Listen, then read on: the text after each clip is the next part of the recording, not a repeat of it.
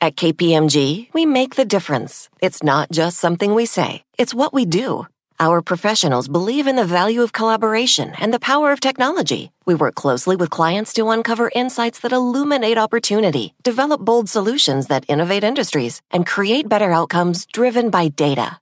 Brighter insights, bolder solutions, better outcomes. It's how our people make the difference, driving growth and value for our clients. KPMG, make the difference. It might seem like a lifetime ago, but once upon a time, this three word phrase was novel. It had never been used as a campaign platform, much less a campaign slogan, until 2016.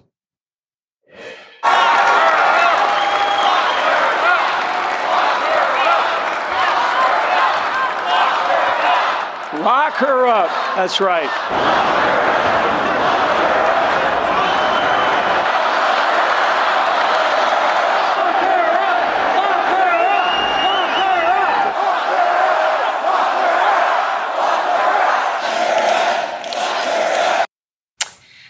It went throughout Trump's 2016 campaign. His supporters answered any mention of Hillary Clinton with a loud stadium chant lock her up.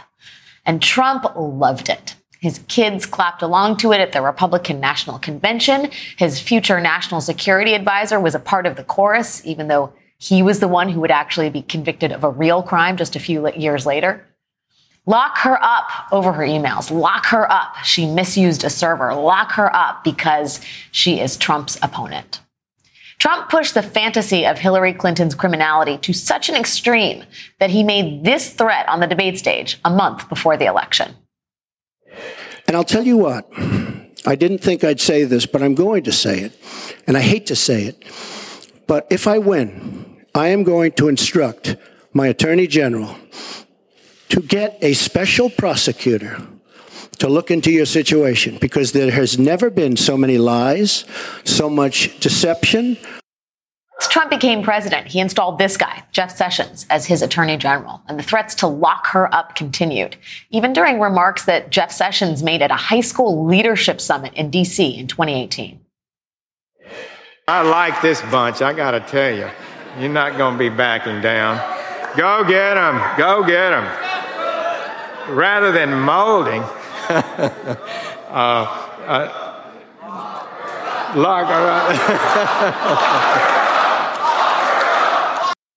A room full of high school students jumped on the lock her up bandwagon, and the Attorney General of the United States encouraged them. He laughed. That kind of baseless criminalization of a powerful woman who had committed no crime other than having the nerve to run for president, that whole poisonous movement just took off and it spread. It wasn't just Hillary Clinton who needed to be locked up. This was Donald Trump speaking to a crowd of Michiganders in October of 2020 about the governor of that state, Gretchen Whitmer, who had instituted a number of COVID 19 health and safety protocols. Get your schools open. The schools have to be open, right?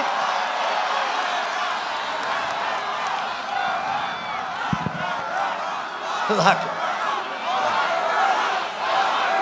Lock them all up. A guy like Biden and the Democrats want to keep Michigan locked up, locked down, and closed for business. No, it's so badly hurting your state.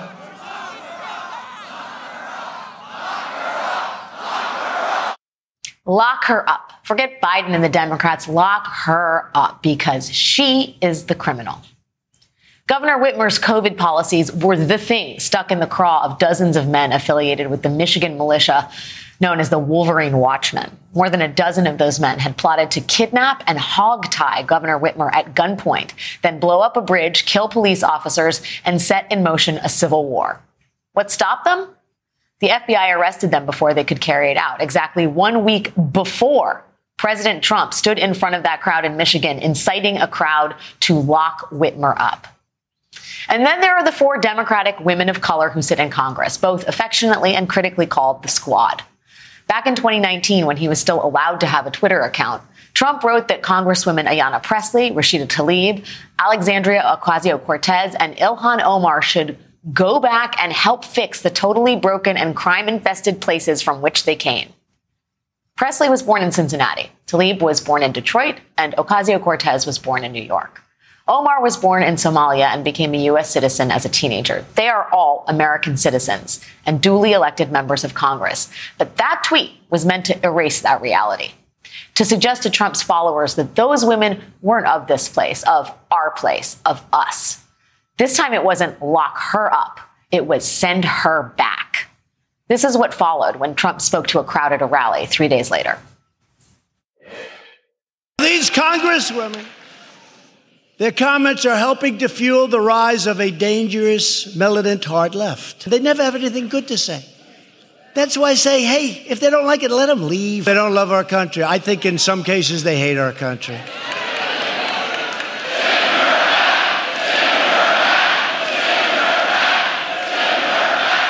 Send her back.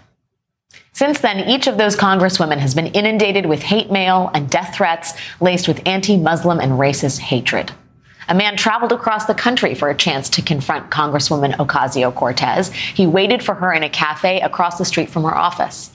The Congresswoman now protectively switches her sleeping locations and uses a 24 hour security detail. Representative Ocasio Cortez recently told the New York Times that according to party leadership, she and Representative Omar received the most death threats of any members of the House, except for House Speaker Nancy Pelosi, who tops the list. And we saw that in full display on January 6th when a mob of Trump supporters who wanted to subvert the 2020 election when they stormed the Capitol in Trump's name. And they came looking for Speaker Pelosi. Nancy Pelosi. Where the is Nancy?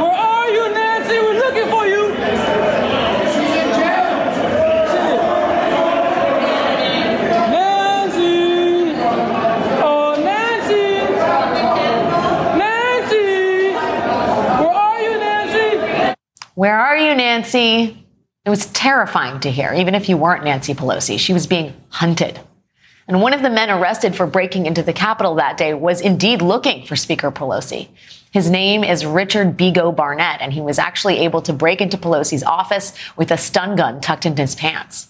He sat on the speaker's couch and on her floor, and he left her a note that read, Nancy, Bigo is here, you bee. Another rioter screamed this when she broke into the Capitol. Quote, bring them out now. They're criminals. They need to hang. Bring her out. Bring Nancy Pelosi out here now. We want to hang that effing bee. While that was all happening, Speaker Pelosi was handling business. She was taking charge and she was calling up law enforcement to get more officers on the ground so that Congress could finish certifying the election. She was pleading with Trump officials to stop the violence. That's what Speaker Pelosi was doing while the Capitol was attacked and while Trump watched it all from the White House, trying to manage the country and protect the democratic process. Early this morning, a man seeking to locate Speaker Pelosi invaded her home in California while her husband Paul was there alone. Two sources briefed on the matter told NBC today that when the man saw Paul Pelosi, the intruder said, Where is Nancy? Where is Nancy? She was being hunted again. He then attacked her husband Paul with a hammer and tried to tie him up, quote, until Nancy got home. When the police arrived, the man reportedly said, We are waiting for Nancy. A spokesman for the speaker said today that Mr. Pelosi underwent successful brain surgery to repair a skull fracture and injuries to his right arm and hands. A full recovery is a full recovery is expected. And moments ago, the San Francisco police chief held an update on what happened, saying Paul Pelosi was struck at least once with the hammer, and this was not a random act.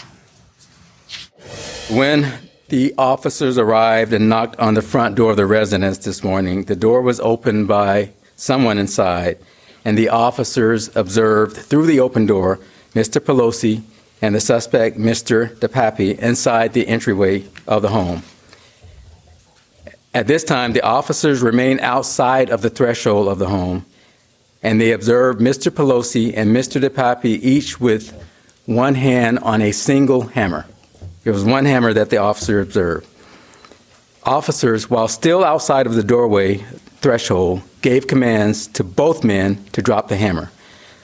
Mr. DePappy immediately pulled the hammer away from Mr. Pelosi and violently attacked him with the hammer.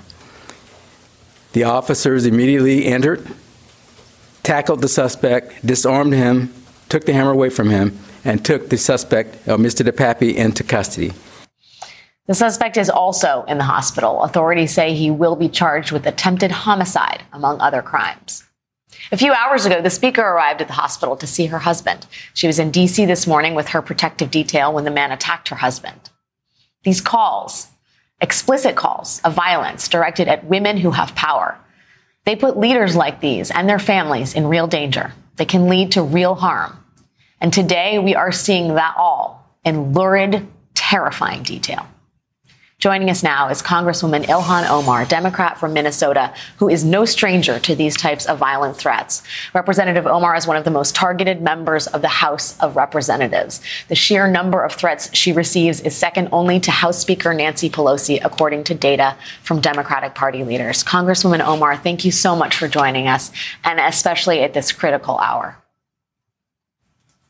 Thank you for having me. Uh, I wish we, we were chatting and under better circumstances. Uh, what what happened to Paul Pelosi is truly horrifying, and my thoughts are with him, Speaker Pelosi, their entire family, uh, and and everyone that cares about their safety and and well being, including many of us in in Congress.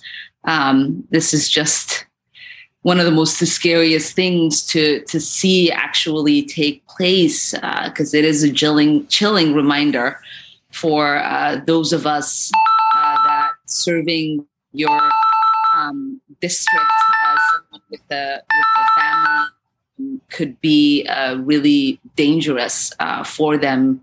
And um, and I, I do hope that people remember that we are um, you know uh, mothers um, we are wives we we are husbands um, and there is uh, there is a need for people to see that human with the family uh, and not just a political enemy that needs to be attacked um, and and and I and I hope that we get to a better place uh, as a country. Are you more scared for your own safety on a day like today, uh, uh, even tomorrow and beyond? I guess. Of course. I mean, if people are able to get to the Speaker of the House uh, that has full detail with her and has access to the level of security that she does and harm her husband to the point where he needs surgery. Can you imagine how somebody like me that doesn't have Capitol security detail, uh, that doesn't have the resources to be able to get 24 hour on the clock uh, security detail for my four children, my husband, um, and and my relatives. I am mortified uh, and really breathless uh, at this moment. A lot of my family and friends have been sending me text messages saying, "I hope you're boosting up security," and there there are not enough resources for me to be able to do that. We already try when we're doing big public events to pay for that. And you've got the New York Post, you've got Fox News that are constantly mocking us uh, for protecting ourselves uh, when we are doing big events um, because we face imminent danger. The level of death threats that I receive. Um, it's not just harmful to to me and my ability to feel safe and to continue to serve my district. But it's harmful to my family. Uh, it's harmful to the psyche of my children uh, who should just remain proud that their mom is a member of Congress and not worry about whether they could get killed because someone is trying to kill their mom and might find them in my absence.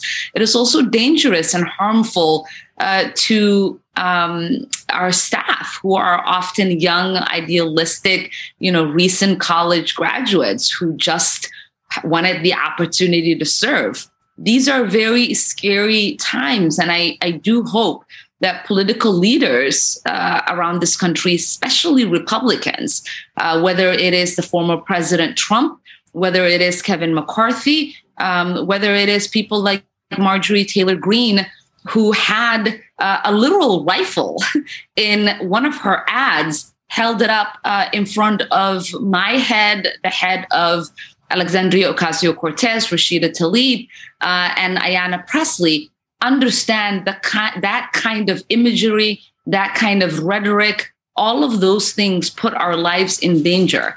I think back to all of the images that we used to watch on TV uh, every election cycle of let's do this to uh, Speaker Pelosi uh, and and what it has now produced. We need this to stop. We need Republicans to understand this dangerous rhetoric uh, that they have fueled this hate and violence.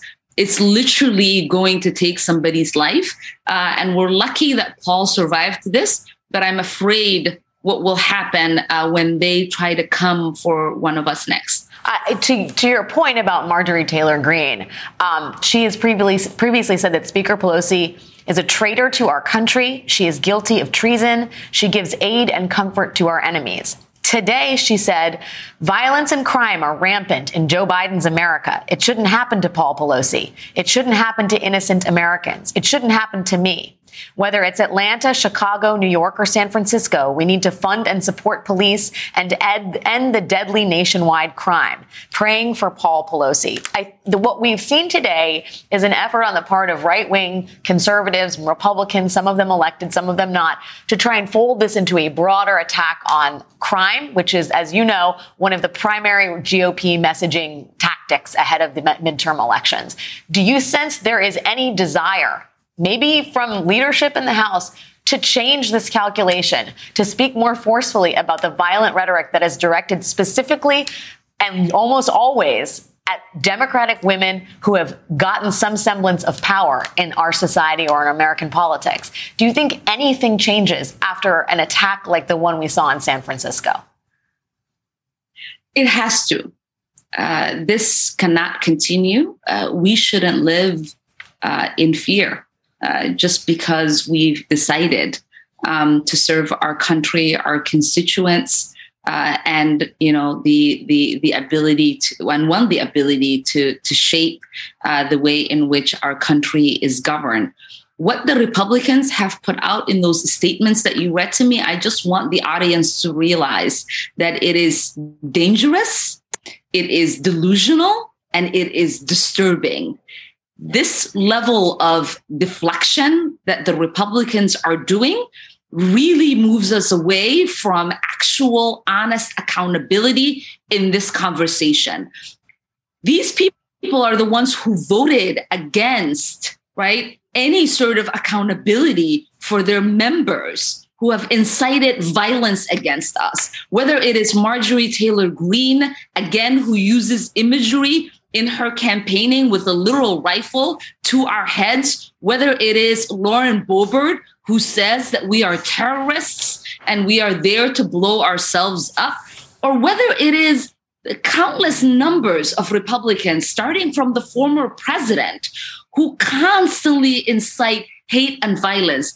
I will tell you, I can trace the uptick of the, the level of death threats that I get from their their um, uh, um, rallies or any sort of Fox News or any uh, left uh, right wing media hits that that mentions my name um, and and says that I'm un-American. There is a direct link to that uptick. This past summer, my office saw a huge uptick in the level of death threats that we are getting. They have to be held accountable they have to hold themselves accountable. And the American people need to recognize that what is happening to members of Congress, whether it is Republicans who have recently retired um, or been voted out in their primaries, whether it is what, what just happened to Paul Pelosi and the fear that now Speaker Pelosi and her family will, will live with for a really long time and the trauma that they've experienced, what myself and others uh, have experienced, all of that has a direct linkage to what Republicans are saying and doing to us every single day. Let me just ask you one more question about how you practically can stay safe. You said you don't have 24 hour security detail. You are the second most, I'm going to say, hunted member of the House. Is it up to you to get your own security support? Where does that funding come from? I mean, what happens now when you are very much, uh, I wouldn't say, in focus? at a time like this and your family, your children are very much in focus. I mean, what practically can be done to keep you safe? I mean, the reality is the ways in which the laws are written um, and, and the rules are done in, in Congress, unless you are in leadership, you do not get uh, full do- detail. You don't have access to full security. Um, sometimes, when there is a specific plot uh, that the FBI identifies, uh, you will have detail, which is what happened, um, you know, towards the uh, end of the last election cycle in 2020 when Trump chose to use me uh, as a tool to incite fear and hatred to energize their base to come out and vote for him. We saw plots to assassinate me and my family uh, come to focus, and I was afforded uh, security. But the threats never really went away and we don't have that kind of access and we don't have the financial resources to be able to do that. Um, i am i am not wealthy. I can't hire you know 24 hour security to protect myself and my family. Um, and and we certainly don't have enough campaign resources to be able to do that. Uh, and so a day like today, again, it is very scary for me, my husband, um, and our four children because it's, it is a realization. You know, we used to theoretically talk about what would happen if they found our children when they came to look for us. What hap- What would happen if they found our loved ones when they came to look uh, for us? What would happen if they found somebody who looked like us when they were looking to hurt us? And now we know. And it is uh, one of the most terrifying moments. And I, I, hope that we will have an honest conversation um, that in this moment, we have to think about security differently, that it is not only leadership uh, in Congress that is deserving that there are some of us um, that that face a level of threat uh, that should be protected because we no longer um, can take uh, you know these kind of um, uh, comments and and incidents uh, and and say this you know this is not something that will not happen everywhere. We obviously can see that these people are highly motivated um, and have uh, the resources and the tools to, to harm us. I am grateful, I should say, before we end our time to uh, federal agencies, both the FBI and Capitol Police, who diligently investigate the death threats that I get, who have uh, arrested and prosecuted um, many people, uh, some who are still uh, incarcerated um, I'm grateful to them, but I'm worried about the ones that fall through the crack and what would happen to us when we come face to face with those uh, people. Minnesota Congresswoman Ilhan Omar. Congresswoman, thank you for your time. Please stay safe. And, and let me just say how deeply sorry I am that you even have to think about this, that this is part of your reality as a congressperson. Uh, dealing with threats to your life and your children's lives should not be part of uh, the American democratic process. Thank you for joining me today. It certainly should not be. Thank you for saying that. Really Coming up, we will talk to NBC's intrepid Ben Collins, who spends all day, every day, consuming right wing disinformation so that you do not have to. What he is learning about the Pelosi attack and the origin of the campaign to watch ballot drop boxes. That's coming up next. Plus, a major development in the Trump Mar a Lago investigation may indicate that the Justice Department has enough evidence to charge the former president. We'll be right back.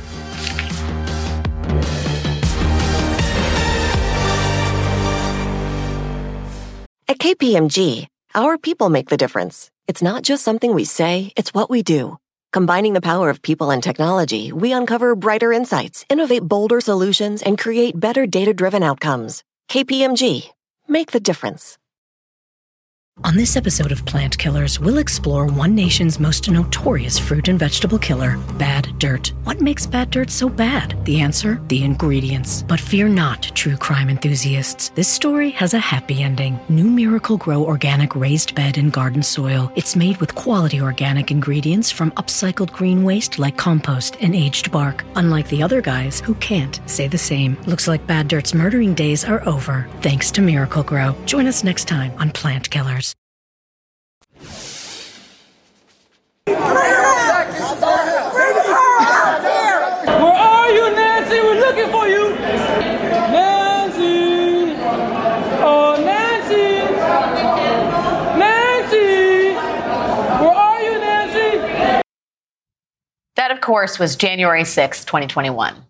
This week, the FBI and the Department of Homeland Security published their annual report analyzing domestic terrorist threats in the U.S.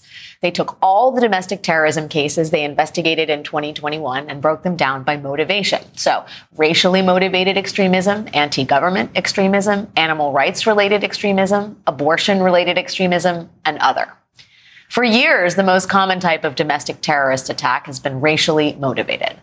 But in the calendar year 2021, DHS and the FBI investigated more anti government extremist cases than anything else. That's not because last year America suddenly got less racist. It's because we had one giant domestic extremist event on January 6th of last year, in which hundreds of people with anti government extremist views attacked our nation's capital. In other words, January 6th was such a massive assault on our democracy that it skewed our country's domestic terrorism statistics. But rather than disavowing what his followers did that day, President Trump, the person most responsible for spreading the lies that brought those people to the Capitol in the first place, Trump has gone as far as vowing he would give all January 6 criminals pardons for their actions and issue a government apology for arresting them if he one day gets reelected. And then there's this. After the FBI executed a search warrant at Trump's beach club, Mar-a-Lago, in August of this year, President Trump and his allies vilified the FBI itself, pushing the idea that the search, which a federal judge had signed off on, was somehow a corrupt, politically motivated attack. And three days later, a man with an AR 15 style rifle and a nail gun attacked an FBI field office in Cincinnati. We know, thanks to great reporting by NBC's own Ben Collins, that since the Mar a Lago search, that man had been parroting Trump's anti FBI rhetoric on Trump's own social media site, Truth Social. The man called on people to arm themselves to be ready for combat. We must not tolerate this one, he wrote. He was also, of course, one of those in attendance at the Capitol riot on January 6th. With such a clear line from the big lie to domestic extremist violence, it defies moral logic that people, elected representatives, current candidates, former presidents, that certain people continue to promote election denialism. Today, CBS News obtained yet another report by the Department of Homeland Security, the FBI, the National Counterterrorism Center, and the U.S. Capitol Police. It warns of a heightened threat of domestic extremist violence that these organizations believe is most likely to come from lone offenders who leverage election related issues to justify violence. The report from earlier this week also mentioned lone offenders who commit acts of violence motivated by ideological beliefs. It specifically warned that these individuals are often radicalized online and look to conduct attacks with easily accessible weapons. We know the man who allegedly assaulted House Speaker Nancy Pelosi's husband today used an easily accessible weapon, a hammer. We know he was looking specifically for Nancy Pelosi. But what do we know about his radicalization? What do we know about his life online? Joining us now is Ben Collins, a senior reporter covering disinformation, extremism, and the internet for NBC News. Ben, thanks for being with us tonight. I know today um, has been a busy one for you, given your field of expertise and the headline story across the country. Um, what do we know about the assailant's uh, online behaviors, what he was reading, consuming, whether he may have been radicalized? Sure. So, so there's a blog, like an old timey blog, mm-hmm. that the police are looking at. And on there, you see um, pretty standard QAnon, Pizzagate, the world is run by pedophiles stuff. Mm-hmm. That's what you see. Um, and in this space recently, I do want to bring this up. The, the, t- the person at the top of the list for these people recently is Nancy Pelosi. It's not Joe Biden. Um, they think he's he's not in control. That there's secretly some sort of you know Obama-led con- coalition controlling things. And then Nancy Pelosi is at the top of it, probably because she's a woman. Probably mm-hmm. easier for them to attack in their eyes, but also because she's just been around for a decade plus or several decades, but especially a decade plus in this iteration of Trumpism. So uh, they view that. So, Alex, like, there's this thing called the main character effect. Mm-hmm. It's on Twitter. It comes from a tweet that says, uh, "Every day on Twitter, there's a new main character, and the goal is not to be it." Right. And as you see these events happen, the FBI one, right? Trump said the main character this week is the FBI. You're going to do this thing. That's the focus of your That's anger, your indignation. Your, yeah, yeah. Guess what happened? Trump said uh, uh, in the last few weeks, Nancy Pelosi becomes this sort of figure at the center of it. Look, look what happens. In Arizona, this Dropbox in Mesa, there's nothing special about this Dropbox. There's a Dropbox in Mesa that is kept uh, watched by people in fatigues. Nine people on Wednesday night. Um, why that? Because Trump uh, seven times put on Truth Social said stuff about this Mesa Dropbox. There is a main character on the far right every day, every week. The goal is not to be it. Because if you're it, suddenly there is a violent party coming out to get you. Well, who? So, in in terms of casting the main character, you mentioned Trump. I mean, yeah. is it just Trump? How does it work that the sort of the madding, angry horde online decides that this is the main character? Do the systems work in concert, yeah. or does it just have to come on high? So, uh, it feeds its way up to uh, major influencers. In the Trump years, the major influencers were just Donald Trump. That was it. Yeah. He was on Twitter. He could direct the anger to specific people. Now it's sort of diffuse. There's accounts called like Libs of TikTok, which is a big account in that space. Donald Trump is there. Tucker Carlson, obviously, with his show, does that as well. The rumors bubble up on places like 4chan and Truth Social. They sort of workshop it. They use it as like an ammo dump on those spaces. And they bring them over. These big influ- influencers push these narratives at specific main characters who could, by the way, just be doctors. They could be doctors that treat trans kids. That's how you saw um, for example, the, uh, the, the bomb threats at Boston Children's Hospital. Those are pushed by those influencers, and then those people, or you know, or hospitals or doctors, private figures in some cases, those people become the main character, and they become the targets of those threats. In moments like this, Ben, I got to say, when there's actual violence, it's not just theoretical. Yep. You have to wonder whether there's going to be some repercussions for people who are part of a concerted plan, effectively. Yeah to target individuals, the main character event effect. Ben Collins with NBC News. Amazing reporting, Ben. So critical in this hour. Thanks for joining me tonight. Up here, next year, this very busy Friday night, the Justice Department makes a very quiet but very significant move in the Mar a Lago documents case. That's next. At KPMG, our people make the difference. It's not just something we say, it's what we do. Combining the power of people and technology, we uncover brighter insights, innovate bolder solutions, and create better data driven outcomes. KPMG, make the difference. On this episode of Plant Killers, we'll explore one nation's most notorious fruit and vegetable killer, bad dirt. What makes bad dirt so bad? The answer? The ingredients. But fear not, true crime enthusiasts. This story has a happy ending. New Miracle-Gro organic raised bed and garden soil. It's made with quality organic ingredients from upcycled green waste like compost and aged bark. Unlike the other guys who can't say the same. Looks like bad dirt's murdering days are over, thanks to Miracle-Gro. Join us next time on Plant Killers.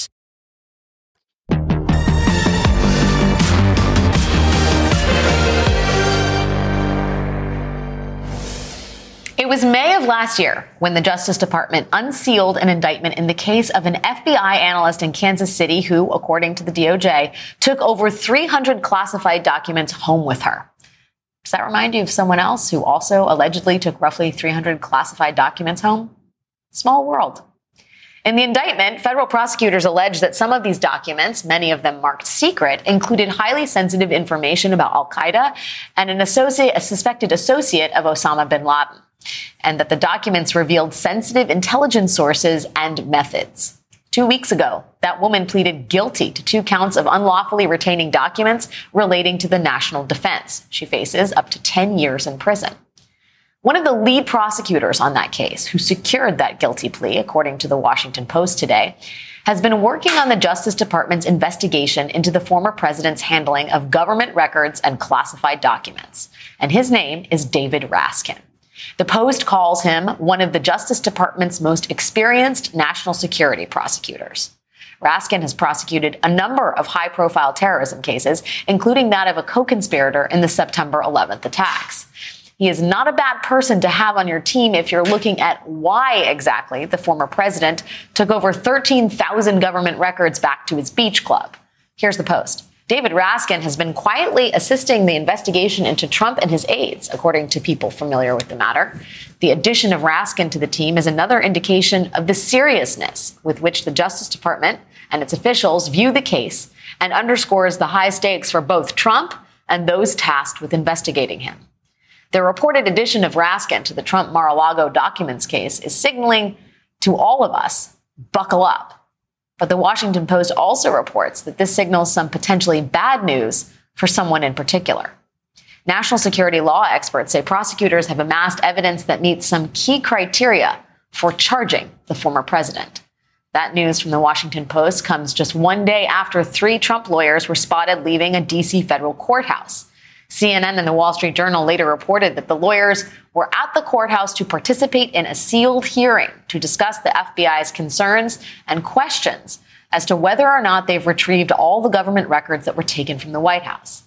Friendly reminder here those documents, according to the Washington Post last week, include secret information about Iran's missile program and secrets about China. So it's full steam ahead for the Justice Department's investigation into Trump's handling of government records. And let's not forget, that is just one of the two investigations into the former president that are being run out of Main Justice. Spooky. More to come. Today's violent attack on Paul Pelosi, the spouse of House Speaker Nancy Pelosi, has thrown into sharp focus the dangers faced by our nation's elected leaders and their families. It also serves as a reminder that politically motivated violence in America isn't new. It's, in some cases, as old as the country itself.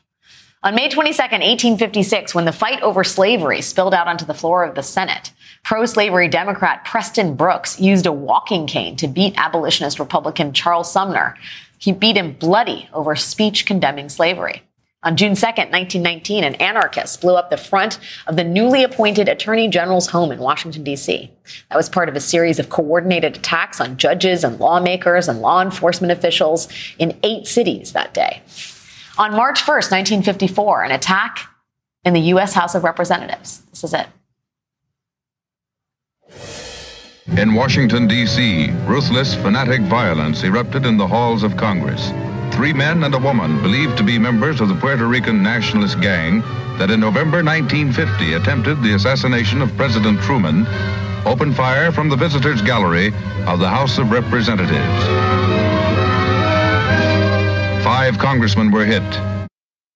The four people arrested in that shooting were Puerto Rican nationalists who wanted the shooting to draw attention to their call for the island's independence from the U.S. And then there are, of course, the assassination attempts directed against U.S. presidents, the planted bombs and the plots to kidnap or kill Abraham Lincoln, the man who wanted to rig himself with sticks of dynamite and blow himself and John Kennedy up in Palm Beach, Florida. He told reporters he wanted to kill the president because of, quote, the underhanded way he was elected. And yes, we know that later attempts on the lives of Presidents Lincoln and Kennedy were successful. So this country has a long history of violence. But what's happening today appears to be something entirely different. We are in a new era. And that is evidenced by how much these threats against lawmakers have multiplied.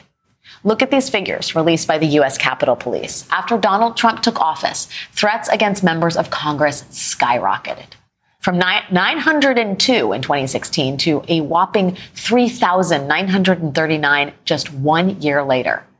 And it shows no signs of stopping. Last year, that number was 9,625. These threats are reinforced by disinformation and lies and a grift that predicates itself on fomenting anger, hysteria, and paranoia. And yet, even in this disturbing climate, there is very little protection for lawmakers who are at the center of the storm. The New York Times reports that members of U.S. Congress are digging into their own campaign funds to pay for their security. And one lawmaker who is all too familiar with threats of violence is Michigan Democratic Congresswoman Debbie Dingell. She has faced a barrage of threats since 2019, which was the year she voted to impeach Donald Trump. Since then, she has had her office broken into and vandalized. She has been threatened by men with assault rifles outside of her home, and she has received multiple threatening voicemails. Joining us now is Democratic Michigan Congresswoman Debbie Dingell. Congresswoman Dingell, thank you so much for making the time to be here tonight. Um, I'd love to get just right to it. I know that you're a longtime associate of Speaker Pelosi. Have you had any conversations with her? Do you have any indication about how she is feeling at this moment? Well, I have not. I mean, I, am trying to respect their request for privacy right now, though I've obviously reached out to uh, to staff and to community. Uh, I but the reports are that he is doing okay after surgery and he's going to be okay. But my heart goes out to the family. But I'm really worried about the country tonight, Alex. I'm going to say that to you. This is, you talked about the history. But I think it, right now we have a very clear and present danger to our democracy, is what we are witnessing. Yeah, and I think some people want to pretend that this is part of a natural cycle of violence in American society when it feels very, very, very different. It feels like we're making a hard right turn into very dark, very dangerous, existentially threatening territory. I got to ask you do you think the conversation is going to be different inside the halls of Congress? Because so much of this seems to be stemming from the people people inside the Capitol who are fomenting paranoia and conspiracy and calls to violence?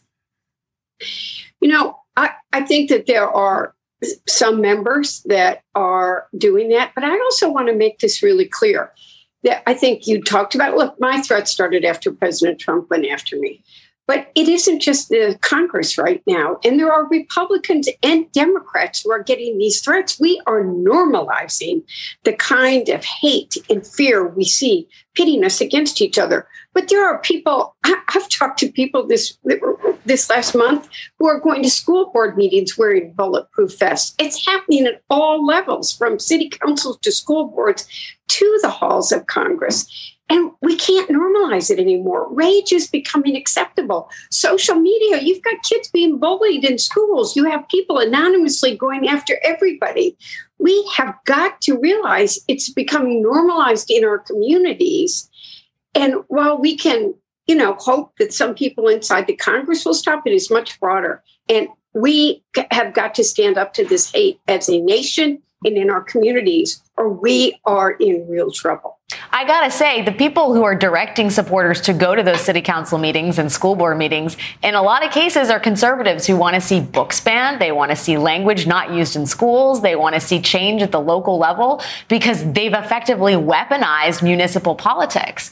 I mean, do you think you're in Michigan where there are a lot of militias? Do you think this problem gets worse before it gets better?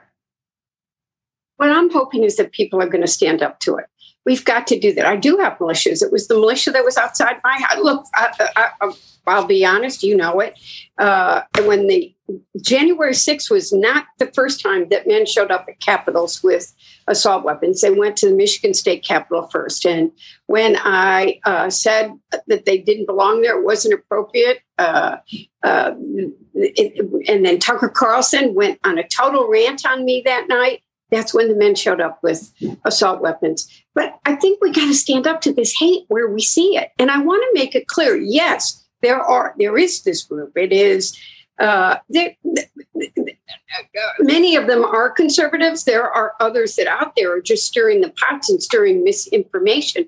But they are going after Republicans. They are, this is not just, there is a group, a minority or a group of haters that is pitting us against each other. And I am watching it. You are correct. Right now, in the last month, the town that was my hometown for years has been pitted against each other. And I have spoken out very strongly about it and did again tonight in that community that you must stand up to hate. You can disagree agreeably, that we all have to treat each other with civility and respect. And if we don't, we are in real danger. The rage is indeed terrifying. Something needs to change. Democratic Michigan Congresswoman Debbie Dingell, thanks so much for your time tonight. Thanks for making time for the show. Thank you. We'll be right back. That does it for us tonight.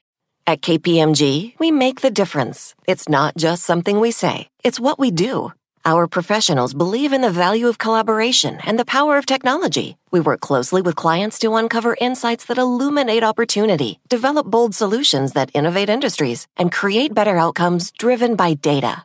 Brighter insights, bolder solutions, better outcomes. It's how our people make the difference, driving growth and value for our clients.